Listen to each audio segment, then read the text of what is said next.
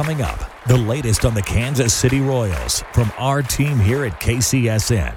All of our Royals content is brought to you by K C Strength and Conditioning, experts in baseball and softball training for kids ages eight to eighteen. If you're in need, you're in luck. John and his crew have sent hundreds of players to college and the pros. That's K C Strength and Conditioning. And now, it's time for the latest updates on your Kansas City Royals. What's up, y'all? This is One Royal Way here on Kansas City Sports Network. I'm Joel Penfield, Jordan Foote, and Josh Keiser joining me as always. Jordan, you are one hell of a trooper for sitting through this. You, this is your flu game tonight, I think is what yeah. they call it.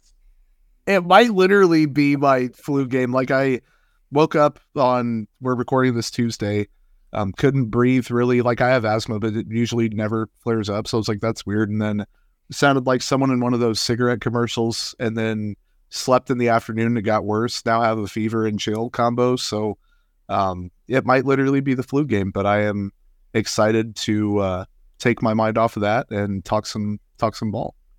The the joys of having kids, as I know Josh can attest, and anyone else listening, is when your kid gets sick, you're like, oh, crap, and you got to take care of them, but your house turns into a ticking time bomb because you don't know when it's going to happen. You don't know where you're going to get sick. You just know it's going to happen at some point. And that happened to me this weekend. So I spent my Saturday afternoon and evening and all day Sunday pretty much laid up in bed, full-blown man flu. It was. Yeah, it's the worst. The vibes were low. Morale was low. Thank God the Chiefs just beat the ever-loving shit out of the Bears, too, so I could enjoy my Sunday very nicely. Yeah, that was a lot of fun to watch. Shout out Taylor Swift. I don't think uh, we I can't be the only sports program podcast that doesn't say her name. So there you go, Swifties. Uh, happy to have you on board. But I yeah, was, there's I another... was not in. I was not in on the Taylor Swift thing until she let out the "Let's fucking go" when Kelsey. Yep. I'm like, okay, all right, well, cool. That's all right. That's pretty cool. And she breaks that out on Donna Kelsey next to her. Like, I mean, is it, we're we're to believe that this is date number one. Yeah, whatever, whatever was happened, their first public appearance. If you're breaking out the L F G in front of Donna Kelsey, this is date like I don't know. They've been dating for seven years in my book. mm, yeah, that's you don't a, do that. Like I, I haven't done that with my in-laws. I've been married for ten years. Yeah, that that's wild. Uh, it was it was crazy. It was bigger than the game for a lot of people. And then he had like the uh, four hundred percent increase in jersey sales and three hundred thousand more social media followers. Like it's. Even if it doesn't work out, he's uh, getting some stuff out of it. So it's uh, it, it's good for him for sure, and good for her obviously too. I wonder how many of those new three hundred thousand followers are really like internet sleuths, just looking out for mm, looking for yeah. that. Total hate them, man. That like my my wife is a huge Taylor Swift fan, and I called like the Swifties a cult. And then you mm-hmm. see social media, and I'm like, oh, it really is. Okay, it's wild. It's nuts. We're gonna have to cut that. Nick, cut that. We don't need that. We don't need that kind of smoke energy. It's one of those, like, it's the Hannibal Buress thing of, like, why y'all booing me? I'm right. Like, it is quite a collection of, uh, uh I mean, fanat N F L fans are are just as ridiculous sometimes. Oh, so God, it is what God. It is. No, there's there's no doubt about that. And I mean, like, the Chiefs are back to winning ways. K U football is some winning ways. So does Mizzou. K-State won over the weekend. And the Royals have won ten out of their last twelve games down the stretch. No, we don't care about K-State, but local team, I'm going to acknowledge it. Sure. Um, but hey, the Royals have won ten out of their last twelve down the stretch here of the season. Five games left after the game tonight. They dropped it to Detroit. Got, I think, two more in Detroit and then the three-gamer against the Yankees. Uh, battle of last-place teams in October, or at the end of end of September and October in Kansas City. Who, who would have thunk that uh, back in April? Uh, so we got a lot to talk about today, and we can't thank Kansas City Strength and Conditioning enough for sponsoring the show. Only a few shows left, but we can't thank them enough for their support. Day one sponsor here at K C S N. Be sure to check them out. If you have a baseball or softball player in the area that needs a place to train. Uh, some news dropped last, like late last week. Annie Rogers uh, posted the article. Brian Bridges, who was a uh, previously the director of amateur scouting for the Atlanta Braves, has worked as a national cross-checker for the Giants the last couple of seasons. Uh, he is now the director of amateur scouting for the Kansas City Royals. Danny Ontiveros, who previously has done that the last couple of seasons, has been promoted to V P of scouting. Additional uh, hires and promotions from within here. Jim Cuthbert uh, has been uh, promoted to Director of Pro Personnel and Strategy, and Daniel Guerrero from to Director of International Scouting. Just some guys that I noticed uh, specifically from uh, Brian Bridges' time with the Braves, who he drafted. He led. He was the Director of Amateur Scouting from fourteen to nineteen. He worked with the Braves since oh seven prior to that. These are some names of guys that he drafted during those six drafts, oh four, oh, fourteen to nineteen. Evan Phillips, who's with the Dodgers now and killing it.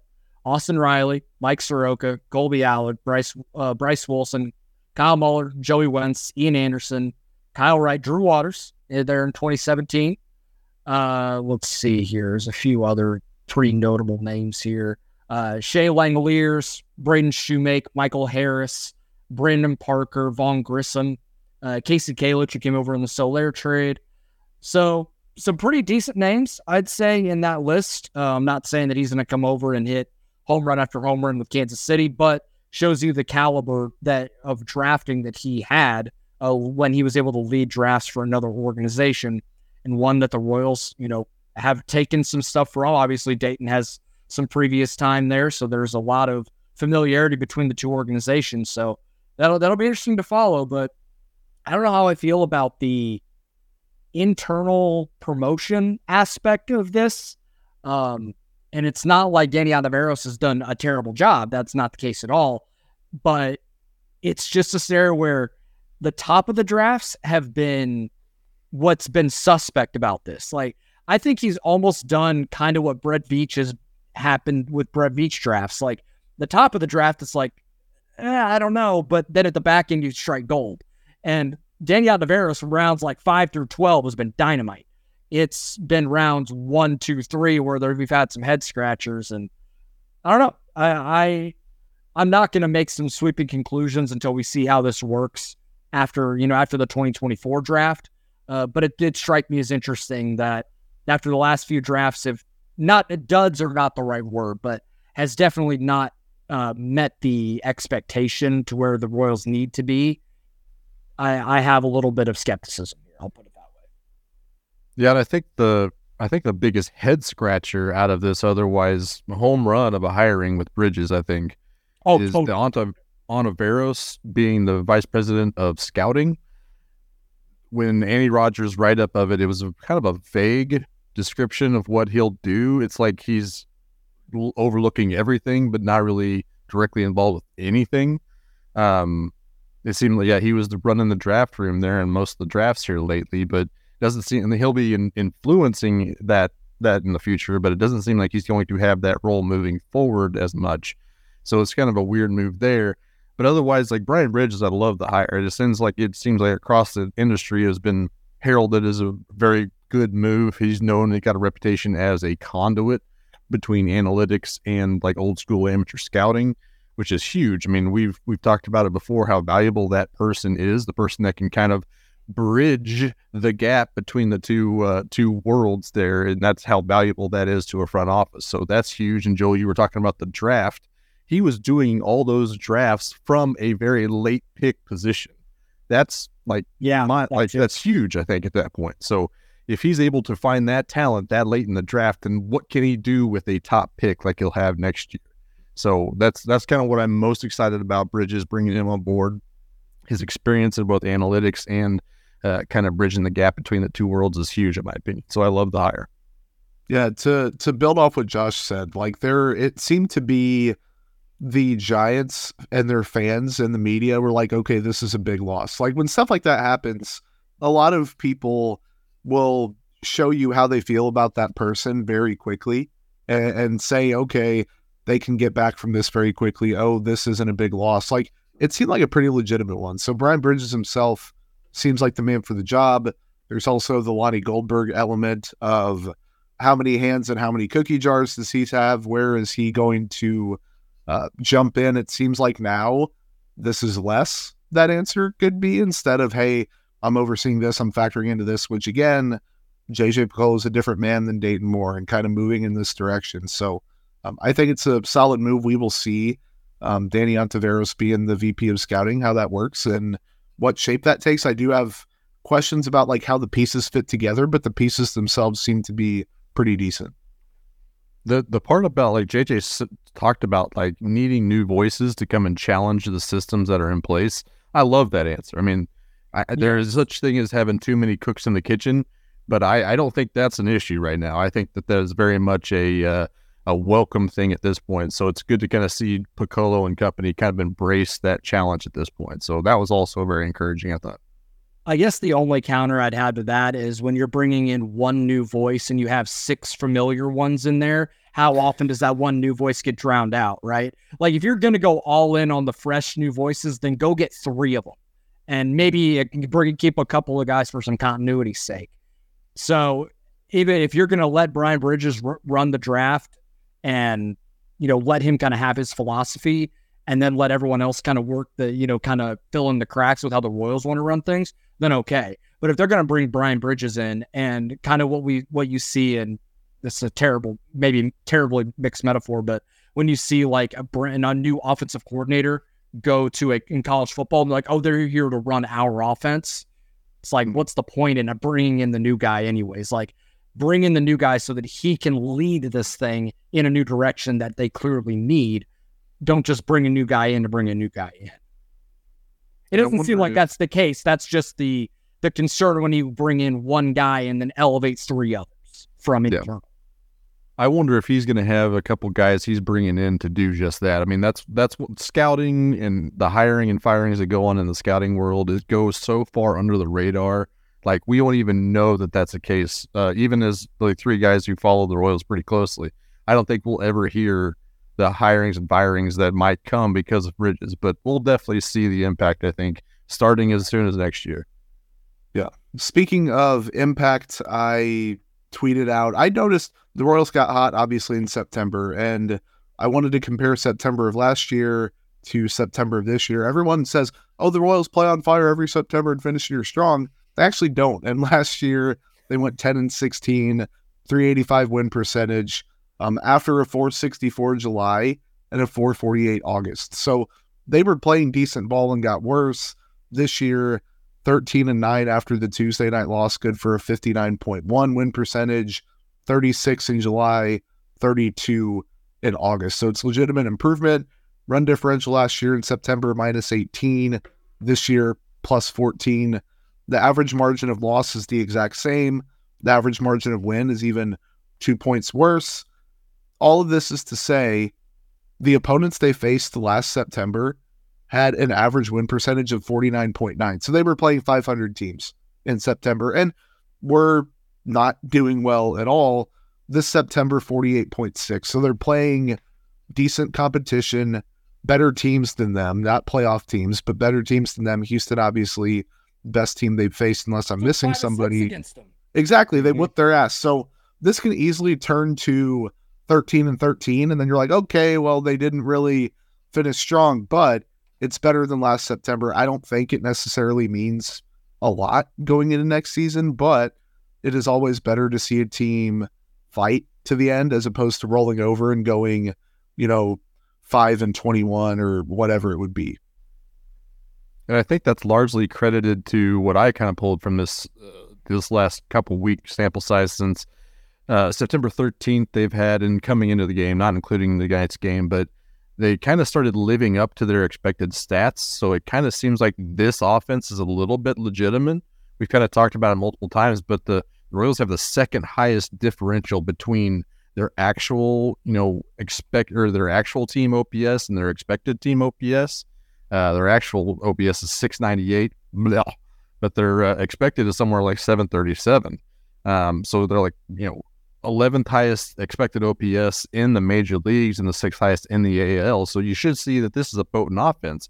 And that's what we've seen this last two and a half weeks during this uh, really good, successful, uh, I guess, streak. I don't know if we can call it a streak anymore since it was snapped tonight, but it is kind of seeing them living up to their expected stats at that point. And then, you know, since that nine thirteen date, their team O P S is seven forty-seven, which is their expected Uh, on the season was seven thirty-seven. Their hard hit percentage was forty point one. Expected on the season was forty-one point two. Barrel rate's pretty close the same. Average exit velocity is pretty much the same. They scored sixty-eight runs in eleven games. That is six point two runs per game in that, and they've played quality opponents. Um, you know, the starters have largely been the same. There's a four point one two E R A, but still a five point two one xFIP. Not good at all. The relievers have some, you know, shining moments, but as a group, they're still uh, they're a four point five six xFIP. So not great. The offense has been carrying them. It's fun to see that, and I think it's largely because they're kind of living up to what their expected stats have been saying that they should be all season. So hopefully this is just progression to the mean, and this is where they are supposed to be now and will be next year. We can look forward to it, hopefully.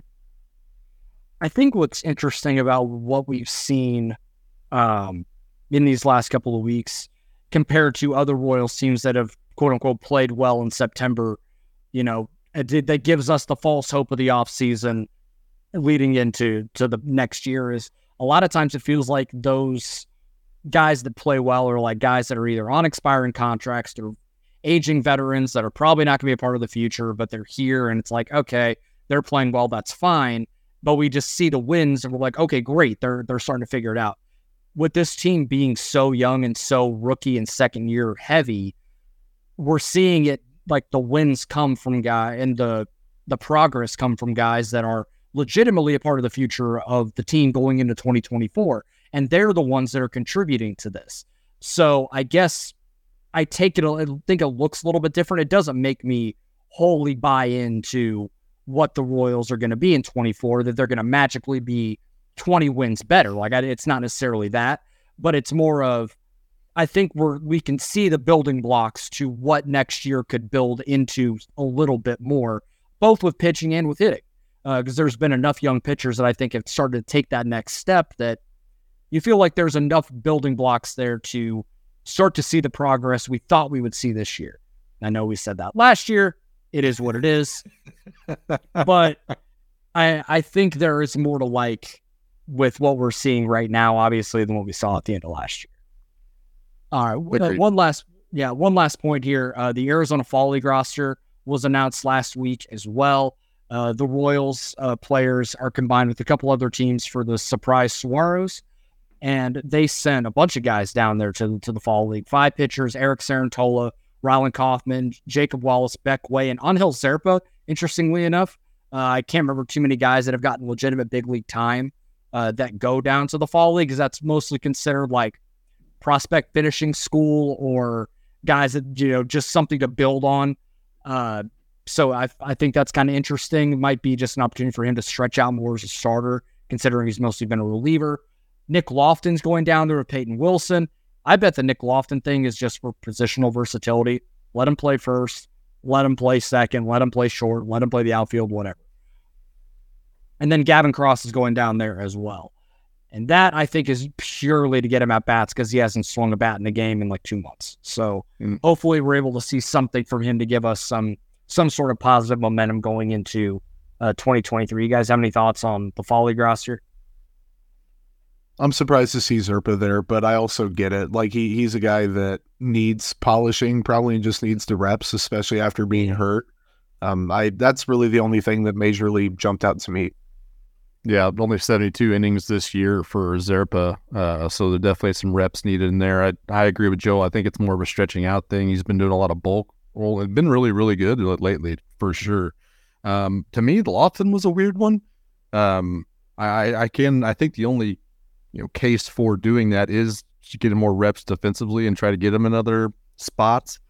But again, I don't know what he's going to prove down there. I think he's kind of done at least plenty to show that he could do. Is he going to catch? I don't think that's the case, unless he's maybe he's learning center field or something. I don't know. I don't. I don't really understand why that's the case. I honestly, if we're sending the guy down with some kind of major league, you know, service time, I'd much rather see Nick Prado go down there and try to fix what's going on with him. That makes way more sense to me. I think he's got potentially a more uh, higher ceiling than thick pro or a thick uh, Lofton. Thick Prado. I can't get my thicks. I'm getting my thicks mixed up. Uh, but I would rather see probably thick Prado down there before thick Lofton at this point. But uh, you know, it is what it is. I'm gonna look forward to seeing what their uh, check-ins are every day, anyways. Yeah, there's not a lot of opportunities to watch those games, but we'll see box scores and and see some some sort of video from from scouts that are able to get down there and we'll keep you guys updated on that as much as we can. We're going to take our first break, come back and talk about M J Melendez right after this. Thanks for listening to K C Sports Network. Make sure you download our new app. Find it on the App Store or Google Play. Just search K C Sports Network. The best way to learn a language? Immersion. Living where the language is spoken and using it every day. But if that's not in the cards this year, you can still learn a language the second best way. And that's with Babbel. Be a better you in twenty twenty-four with Babbel, the science-backed language learning app that actually works. Don't pay hundreds of dollars for private tutors or waste hours on apps that don't really help you speak the language.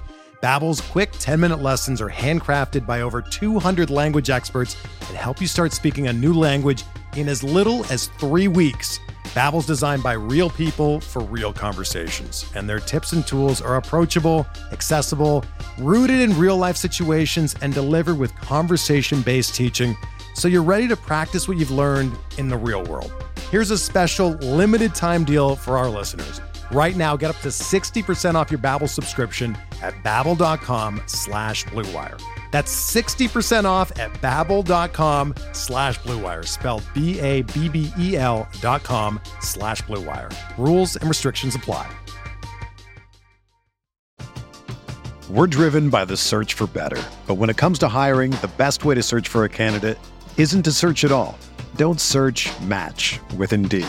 Indeed is your matching and hiring platform with over three hundred fifty million global monthly visitors, according to Indeed data, and a matching engine that helps you find quality candidates fast. Ditch the busy work. Use Indeed for scheduling, screening, and messaging so you can connect with candidates faster. Leveraging over one hundred forty million qualifications and preferences every day, Indeed's matching engine is constantly learning from your preferences, so the more you use Indeed, the better it gets. Join more than three point five million businesses worldwide that use Indeed to hire great talent fast. And listeners of this show will get a seventy-five dollars sponsored job credit to get your jobs more visibility at Indeed.com slash BlueWire. Just go to Indeed.com slash BlueWire right now and support our show by saying that you heard about Indeed on this podcast. That's Indeed.com slash BlueWire. Terms and conditions apply. Need to hire? You need Indeed. It's only a kick, a jump, a block. It's only a serve. It's only a tackle, a run. It's only for the fans. After all, it's only pressure. You got this. Adidas.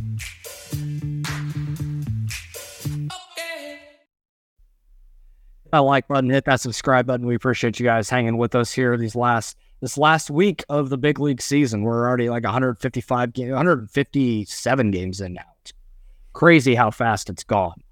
Uh, also, so long. It, yeah, it's been like the weirdest, like short, long season ever. Because I mean, it it was a slog there for most of the year. Oh yeah, longer to go. Oh God, what are we going to talk about today? Because there wasn't a lot. June, July, and then midway through August was, it just seemed like time stood still. And then ever since then has been absolute, you know, mm. light speed ahead. Yeah, no doubt. So our, our spotlight player we're going to talk about today is M J Melendez. And I knew he had been playing pretty well. I hadn't really checked in on the numbers too much until yeah. recently. He's been a completely different player in the second half, at least from at the plate. So to break down first half versus second half, in the first half, I mean, it, it was atrocious. Slash two oh six, two eighty-nine, three thirty-three, sixty-eight weighted runs created plus, six home runs, striking out nearly thirty percent of the time. Uh, now walking ten percent, but I S O one twenty-seven, and I think he metrically graded out as the worst right fielder in baseball, something along those lines. Which is saying something. There's a lot of bad outfielders in right field. Yeah. Now, thankfully, he he's playing more left field now, and thankfully, he's not the worst because that's reserved for Jurickson Profar and Kyle Schwarber. Um, if you think what M J Melendez is doing out there is bad, what Kyle Schwarber's doing out there is an affront to God. It is. I don't know how they keep putting him out in left field. I don't know. One one. How is Jurickson Profar only thirty years old? I still, every time I see how old he is, I'm like, it feels like that guy should be forty-five by now. Like, he's been in the league forever. It's like Elvis Andrews, and they kind of came up yeah. around the same yeah, time. Yeah. You're like, how how how are you still just twenty-nine? Sure. Well, they I kind of look at Buxton, like him the same way yeah. with Buxton, because they were pros, top prospects for so long. Then I'm like, God, did, when he came up, was he twenty-five? Nope, he was twenty-one. Like, yep. It's it's so weird. Yep.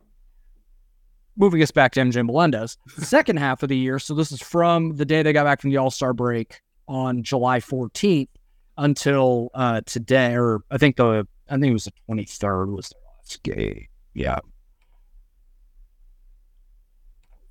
My bad. I had, I had my days mixed up here. Either way. Uh, it's all a blur. So, yeah, it is.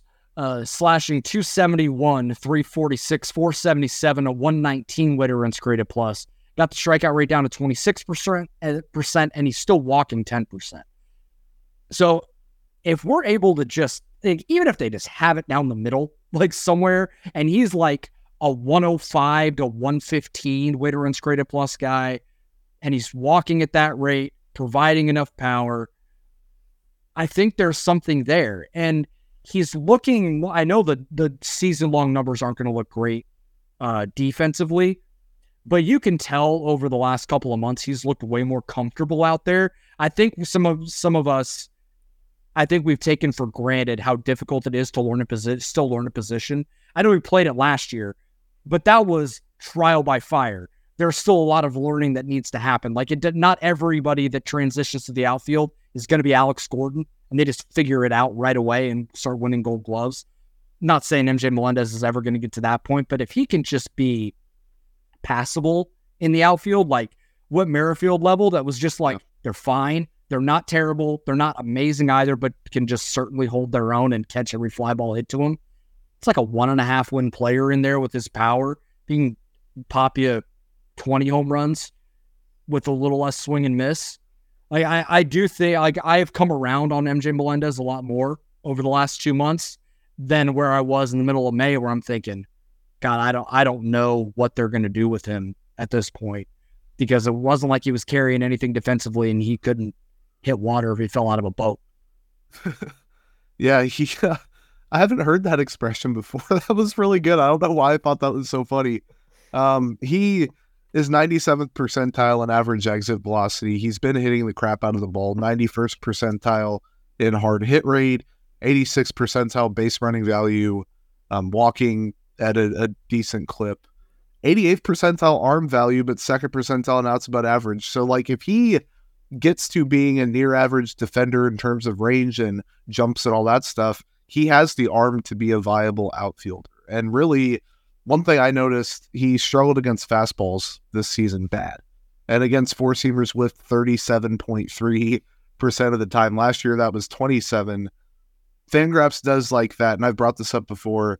They're like runs above average per pitch, and they kind of show you how the player's doing against each pitch. Before the All-Star break, he was at minus six point eight against four-seam fastballs. Now he's at seven point five, plus seven point five um, since the All-Star. That little hand adjustment is crazy. Wild. Big difference for him. Like, I I personally have never been completely sold on him, but like Joel said, if he can be a near-average defender and a slightly above-average hitter, you have an everyday player in your lineup. And with that power, he's going to grow into, and he's still young. Like, he's not ancient. He still has the, the new car smell, I guess you could say, is a, a core piece for the future. So if he can be more of the player he's been since the break instead of the player he was before the break, he's going to be fine. I'm so happy you brought up that fastball change, because that was massive. And we've talked about it multiple times, multiple guys. Like, that was kind of the key to unlocking Bobby Wood Junior is him able to handle fastballs, especially up. Uh, the little hand adjustment for M J seems to be a very big key to unlocking what he could potentially be.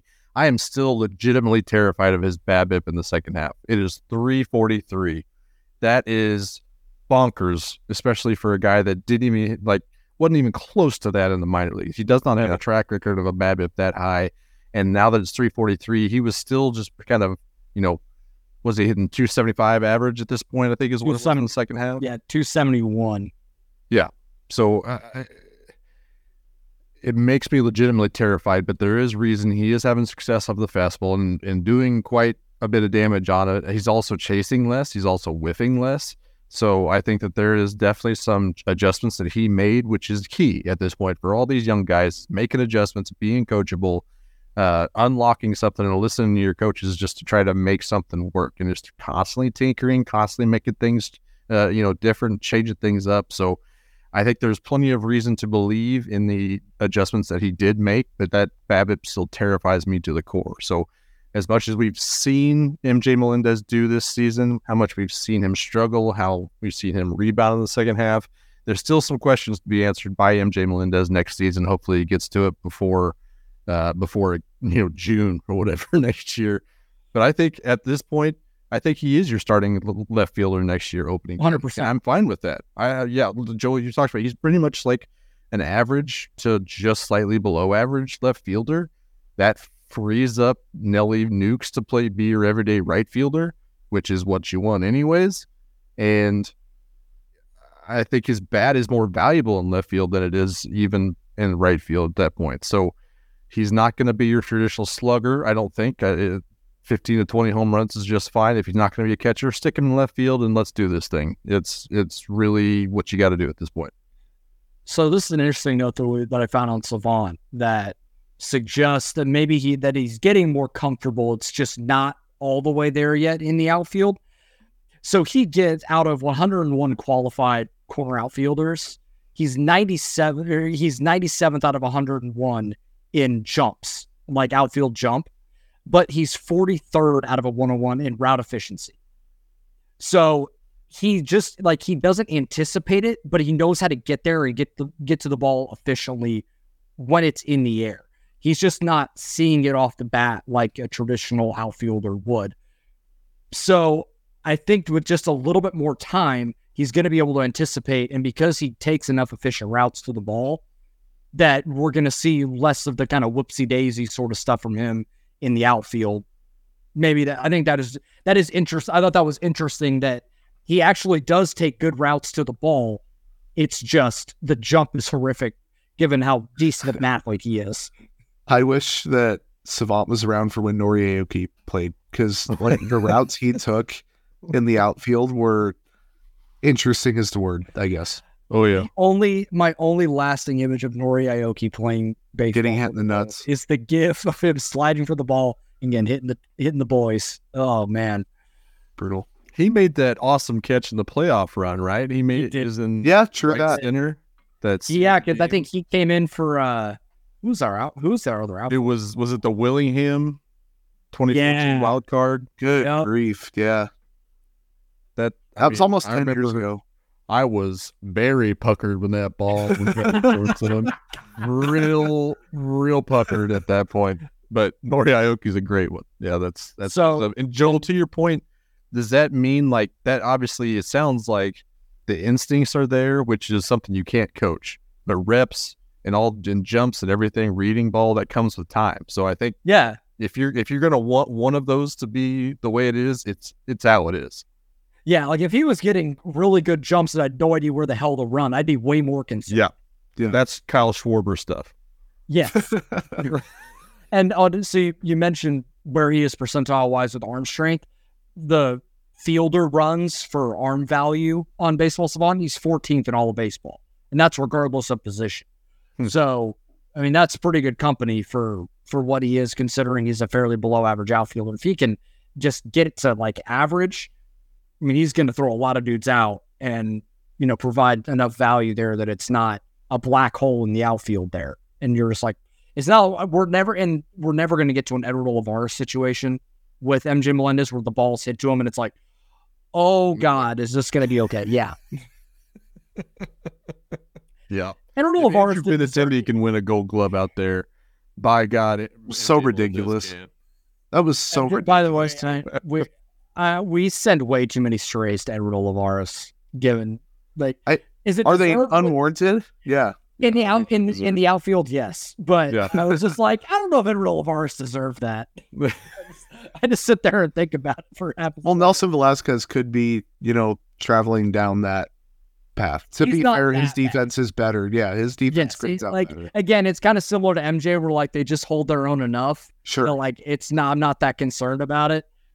Like, I just, I'm not going to, and Nelson Velasquez in so many damn home runs that, like, yeah. I really don't. Mm-hmm. It's like, it's it's almost into the Kyle Schwarber point of, I don't care. You could go out there with a frying pan on your hand, and I don't care because you're hitting me thirty, you're jacking thirty, forty homers. Sure. It's fine. Mm-hmm. Yeah.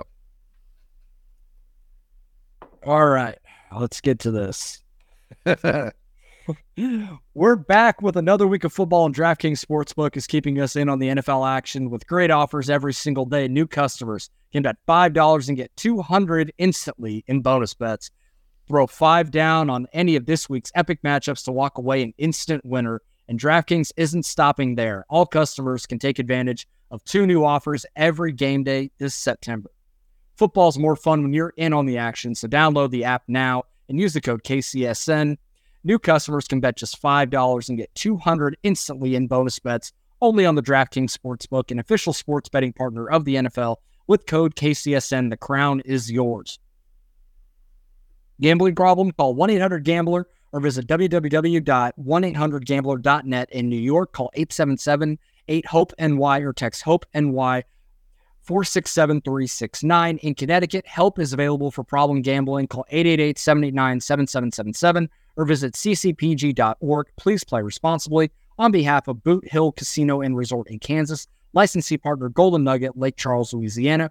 twenty-one plus age varies by jurisdiction. Void in Ontario. See sportsbook dot draftkings dot com slash football. Terms for eligibility, terms, and responsible gaming resources.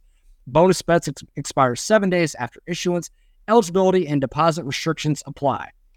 Thanks for listening to K C Sports Network. Make sure you download our new app. Find it on the App Store or Google Play. Just search K C Sports Network. The quick trigger was just absolutely brutal. I had a, I had a little joke in there too. Wow. I was gonna I was gonna give you some flowers because that was an awesome read. Thank you. That was great. Producer Nick just, I mean, fastest hands in the West to, to get Nick, to the ad read. Nick gave me a little Matumbo. Yeah. Oh, no, no, no. Oh, man. Uh, what are we doing next? I forgot already. Okay. Minor league. You're talking about Omaha. Yeah. Yeah. You're going to send me back to Omaha. They don't even live there. Uh, so Omaha finished their season this week. Uh, they finished sixty-eight and seventy-seven. Like every other Royals affiliate, they did not make the playoffs. Uh, We'll talk about a few of the guys here. It, triple A is just so weird for me now to like talk about prospects because there's not really many prospects there anymore. And that goes to, to like almost every team. Like it's almost just like a bunch of forty man holdovers and quad A guys and dudes that are just kind of hanging on. So I, I don't know what to make of a lot of it. Um, I guess the main guy to talk about is Tyler Gentry. He was, you know, one of the hitters of the year for the Royals. Um, but other than that, man, I just, I don't know. What, what were some of your guys' thoughts? Joel's like, I'm all out. I, yeah, I mean, I'm looking at this and I'm like, everybody that like was this, for lack of a better term, worth the shit in Omaha got to Kansas yeah. City and they played yeah. there. So yeah. I, well, I, I, I kind of cheated. I went with Austin Cox and James MacArthur as high points. They both obviously parlayed their yeah. triple A success into Uh, big league reps, and Cox had a three point six one E R A in forty-seven innings. He left ninety-three point eight percent of his base runners on base in triple A, which is pretty ridiculous. That's awesome. Um, played twenty-four games with the big league club, obviously dealing with the torn A C L now, going to miss big chunk of twenty twenty-four probably. Um, MacArthur, three point nine eight E R A, three point five seven F I P in forty innings, only allowed two home runs. Struck out twelve point, I think it was twelve point six guys per nine. So really was the whammer, the hammer, the jammer, whatever you want to call him, down in triple A. Did I, I covered my ass because I didn't remember what his nickname was, but um, parlayed it into... Cast a wide net. Yes, parlayed it into big league experience. So um, those are my two pluses for triple A. I had uh, Dyron Blanco. Uh, also, both these guys are guys, officially after tonight, guys that are spending time in the, the majors as well. But Dyron Blanco really forced his way into the big league uh, conversation, um, kind of went into the season with a little bit of a debut, but not really being taken, I don't know, seriously by a lot of us. I'll say us because I think all three of us were in the boat of not taking him super seriously. But uh, forty-nine games in Omaha, slash three forty-seven, four forty-four, and four fifty-one.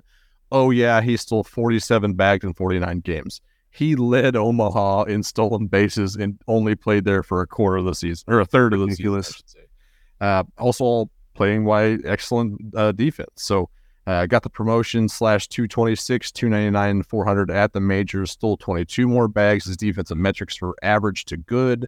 Uh, really kind of forced his way into the logjam of the outfield that's currently being taken into consideration. I think you got to think of him maybe as a fifth outfielder. I don't know if this Royals roster is in a position to carry him for that, uh, but could be a nice yeah. trade piece. But they're going to have M J, Waters, Nelly, Isbell, Gentry, Lofton, and Blanco all potentially in that outfield next year. Depth is a good thing, but it's also kind of the best place that we could potentially be adding offense to. Sure. So it's kind of like a, it's a log jam that he's going to have to find a role in. Like like we've said before, thirty-year-old guy yeah, on the cheap. I think that's the biggest thing. That can, like, do, can do the things. Like, there's no more developing. This is his prime. Yeah. So if if, if, if Darren Blanco to that role. Yeah. yeah. If Tyron Blanco was like twenty-six, I think we're having a different mm-hmm. conversation about his outlook sure. for next year. But he's going to be in thirty-one, and I don't know if you yeah. want to carry. And I know he's still cheap because it'll be, you know, minimum sal- you know, league minimum salary because he's still pre-R. But I don't know if you want to carry that guy at that age. Like, it's just, it's tricky because yeah. I think there's enough potential there for him to provide enough value as a fifth outfielder with his defensive ability. He's fine enough at the plate that I it's not like it's a black hole to keep him on the roster. And obviously, he's lethal on the base path. So, yeah. I don't know. It's, it's I think Grotto and factor into that. This is the Grotto factor into the outfield picture at all, too. Like, they have a lot of guys sure. that... I, uh, like, like, I don't know what to do with Nick Grotto either.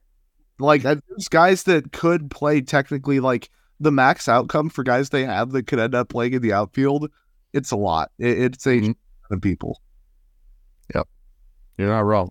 They're kind of along the same lines. The pitching staff is kind of along those sure. same lines with a lot of yeah. a lot of logjam. And let's go ahead and throw not just Johnny Bolin, who we've just uh, were told prior to the recording that he'll be making the start tomorrow for the Royals. So shout out to Jonathan Bolin and his M L B debut. But tonight was the debut of Anthony Veneziano. Um, we've kind of wanted to see him a little bit more. It kind of shocked us that he started out in Double A starting at the year, but he showed out, earned the promotion to Omaha, uh, played in eighteen games, seventeen starts, a four twenty-two E R A with four sixty-two F I P, a twenty point six K percentage, eleven point six walk percentage. So not super great, but he did have some absolute, uh, you know, gems that uh, that were part of that experience as well. Uh, but overall, this was a big year. He was twenty-five years old for, I think he just turned twenty-six. Uh, eligible for the Rule five last winter, was not put on the forty-man and passed over in the Rule five. So he went out there and kind of showed what he, you know, that he deserved a forty-man spot, deserved a cup of tea to see what he could do at the major leagues, made his debut to the tune of one innings pitch, one hit, one walk, two unearned runs, and no strikeouts tonight. So shout out to Anthony Veneziano for his M L B debut. He was definitely one of the bright spots in Omaha this year, and excited to see what he could bring to the rotation potentially next year. Uh, also, shout out to Samad Taylor, had a good year. Max Castillo had a good year. And a guy that nobody, none of us are talking about, Walter Pennington. I think uh, Spencer Farr was the only one talking about Walter Pennington at all this year, but he quietly had a very good year in the bullpen in Omaha this year. I would l- potentially be interested to see what he could do in spring training next year. Kind of an outside track chance to make it make the roster through that way. Um, I mean, I'm furiously looking up Walter Pennington's stats. Yeah. That three sixty-nine E R A in forty-one games, sixty-one innings, sixty-four yep. strikeouts, thirty-one walks. Okay, I'm not going to worry about walks with triple A because of the A B S. Like, it is yep. so jacked up and so flawed. And, like, I'm not going to worry about walk numbers for anybody in triple A. I'm just not. Yeah. So sixty-four strikeouts and sixty-one innings. Okay. That'll be interesting to yep. uh, take a look at. I'll talk about Tyler Gentry. It was a weird year for him mm-hmm. because, like, he's sure it's one of those things, kind of like uh, somebody I talked about. I can't remember who I talked about last week that I was looking at the numbers and I'm like, nothing adds up to make me think it was a bad year or a good year. Like, I don't know. But Tyler Gentry had a one oh three W R C plus in Omaha. He only struck out twenty-two percent of the time. He walked fourteen percent. He had a three seventy on base, slugged four twenty-one, sixteen homers. Uh, he had sixteen homers in double A last year. I, like, I still think he's a good prospect. I think he's going to factor into the outfield at some point next year. And he really turned it on toward the back half of the year that I thought maybe he was going to get, you know, a turn with the uh, with the Major League club. But I think it just got so jammed up with Lofton coming up, and he started playing well. Nelson Velasquez couldn't stop hitting home runs, so I think the opportunities just got a little thin. I thought maybe he would be a fall league guy just to get him, just to kind of continue to improve, you know, continue to work on what he's had over the last two to three months that have been, oh, that's the Tyler Gentry from last year that we thought was going to go to triple A and MASH. So I think this, I think it was just such a slow start to the year for him that it, it kind of wrecked some things. But that's not me closing the book on Tyler Gentry. I think he is a big league outfielder in some capacity. Uh, I think he's going to be a non-roster invitee to spring training and fight for a, a fourth outfield spot potentially uh, with this team. So it'll be interesting to see what he does, but Uh, definitely an interesting year in, in triple A and a generally hitter, hitter-friendly uh, league. So, I don't know.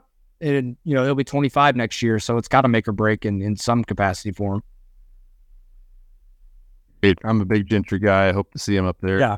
But it's going to be weird to try to find those opportunities for sure.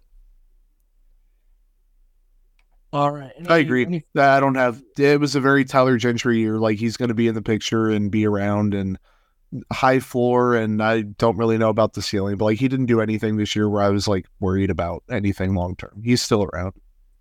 Yeah, absolutely.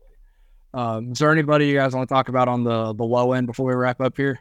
Um, Nate Eaton had an eighty-four W R C plus in eighty-five games, just yeah, not good. Bad. Kind of spelling the spelling the end or close to it for him. Um, I think in terms of being a valuable big league contributor, he had a minus fifty-three W R C plus in twenty-eight games this year.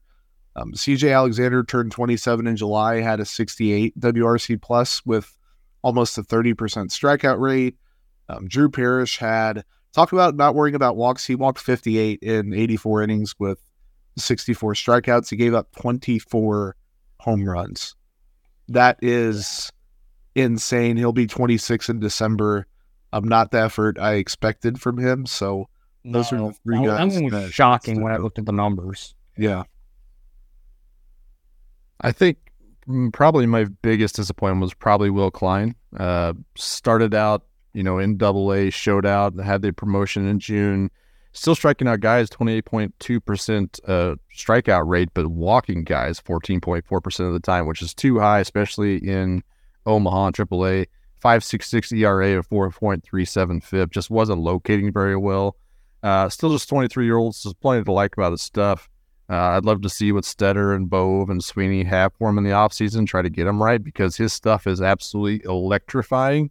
Um, he's another one that should have a pretty, you know, outside track of making the team via strong spring training next year, but it wouldn't surprise me if we saw him in Omaha open up that way and then try to work back into this the conversation a little bit more. And then we've talked about him a couple times. Nick Prado, super disappointing for me. I had high expectations. Even a guy at the at the midseason that I was potentially talking about wanting to extend him at that point. Um, really kind of uh, didn't live up to that. But he just had just had one hundred thirty-one plate appearances in in triple A, slash one eighty, two ninety, and three forty-two. And of triple A players with at least one hundred thirty plate appearances, Prado's two, uh, three forty-two slug ranked two hundred ninety-fourth. That's a concern. Plus, he is striking out a ton, especially here lately. I think it's over fifty percent in the last few weeks. Um, not walking, not hitting for power. That's not gonna do it. So Nick Prado, I need to see more from you. Definitely a low light in Omaha, but uh, I'm not writing him off by any means either. So uh, give me some more Nick Prado, give me some adjustments, and let's go. So just an interesting note on Will Klein. So he had fourteen walks and twenty-nine and a third in uh, in double A. little high, but not super concerning given the the strikeouts. You still had forty-nine strikeouts in thirty-five innings in triple A, twenty-five walks. And again, I'll, I'll chalk some of that up to, to A B S from people that I've spoke to that have pitched with that. Guys that are high spin, high velocity guys at the top of the zone really struggle with it, especially if that A B S zone is canted down just a little bit and it's like belt high, like those guys are screwed. And the guys mm-hmm. with sinker sliders and like pie throwing stuff, like they're the ones that are able to kind of cook with it. So I'll I'll be curious to see if there's any adjustment there or if the walk numbers just start to come down a little bit when he goes to the big leagues and we're not having to worry about that at this point. Uh, I know the, the A B S system is an inevitability, but it's got to get cleaned up uh, before that happens at the big league level. But I still think there's enough to like with Will Klein. The stuff is undeniable. Uh, it's just a matter of getting to the big leagues and letting it work. And also, I find it interesting, John McMillan was the guy that struck at that dealt with yeah. issues at every level. Yes, the big leagues, I know, small sample, blah, blah, blah, but had like no command issues whatsoever at the big leagues. Mm-hmm. So yep. some maybe it could just be getting to the big leagues and having big league umpires and big league catchers. You know, maybe that helps a little bit. For Stevie Cruz probably fits in that category too. He does, sure. yeah. I think that I think that's a great point too, because Stephen Cruz is the guy that struggled in triple A with walks.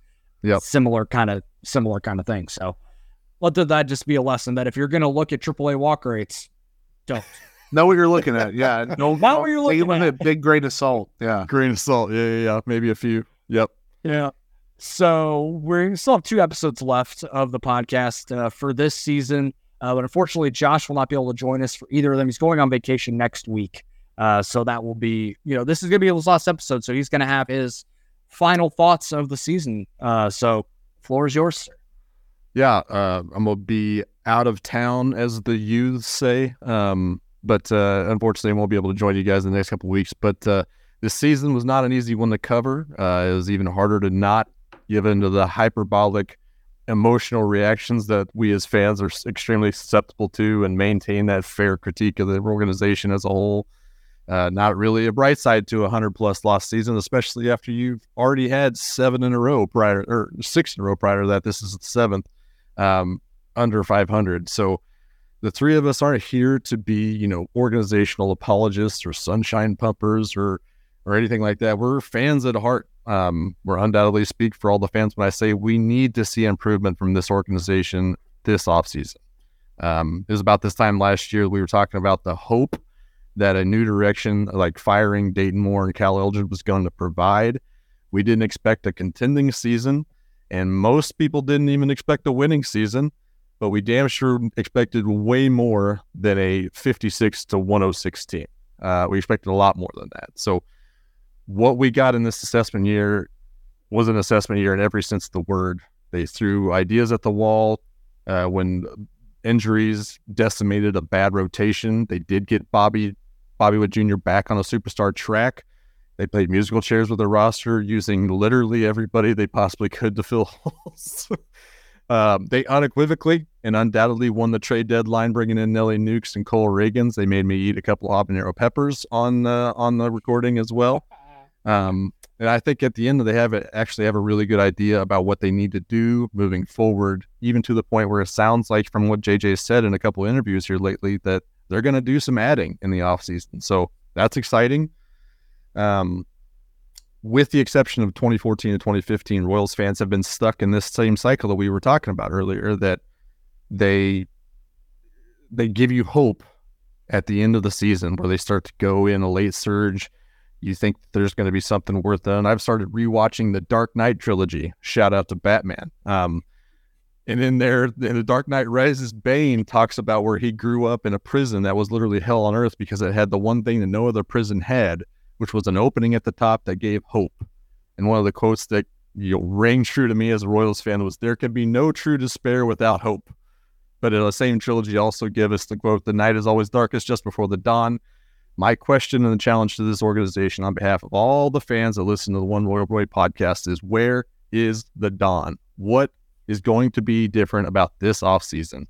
What's the trend breaker that's going to make this offseason different? It's going to be the motivator to make us all vote yes on a new stadium. What's the big domino that falls that's going to change the forecast of this team? And with that, I got to thank everybody involved here. I got to thank God for giving us, you know, the chance to talk about and think about baseball at this high of a priority to us, as opposed to so many other awful circumstances that we could be talking about and concentrating on. Got to thank K C S C for sponsoring the show. K C S N, B J Kissel, Tucker Franklin, keeping everything going. Shout out to Joel, who does the social media for us. He not kills me, it. Not me. Not Joel. You also kill it, but the, the social media is just absolutely great for K C S N, so that's invaluable to us.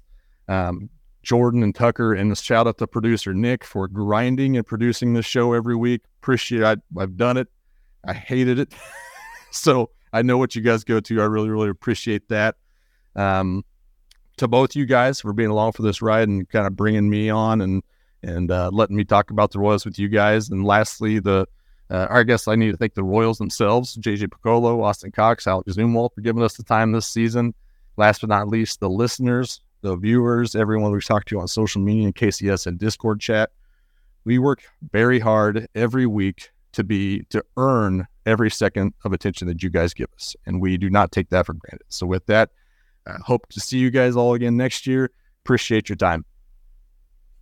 And with that, I think that's a good way to wrap up this episode.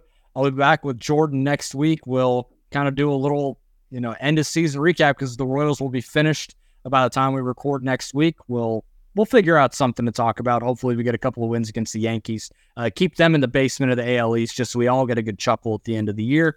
And uh, yeah, we'll talk to you all next week. We appreciate it. Take care.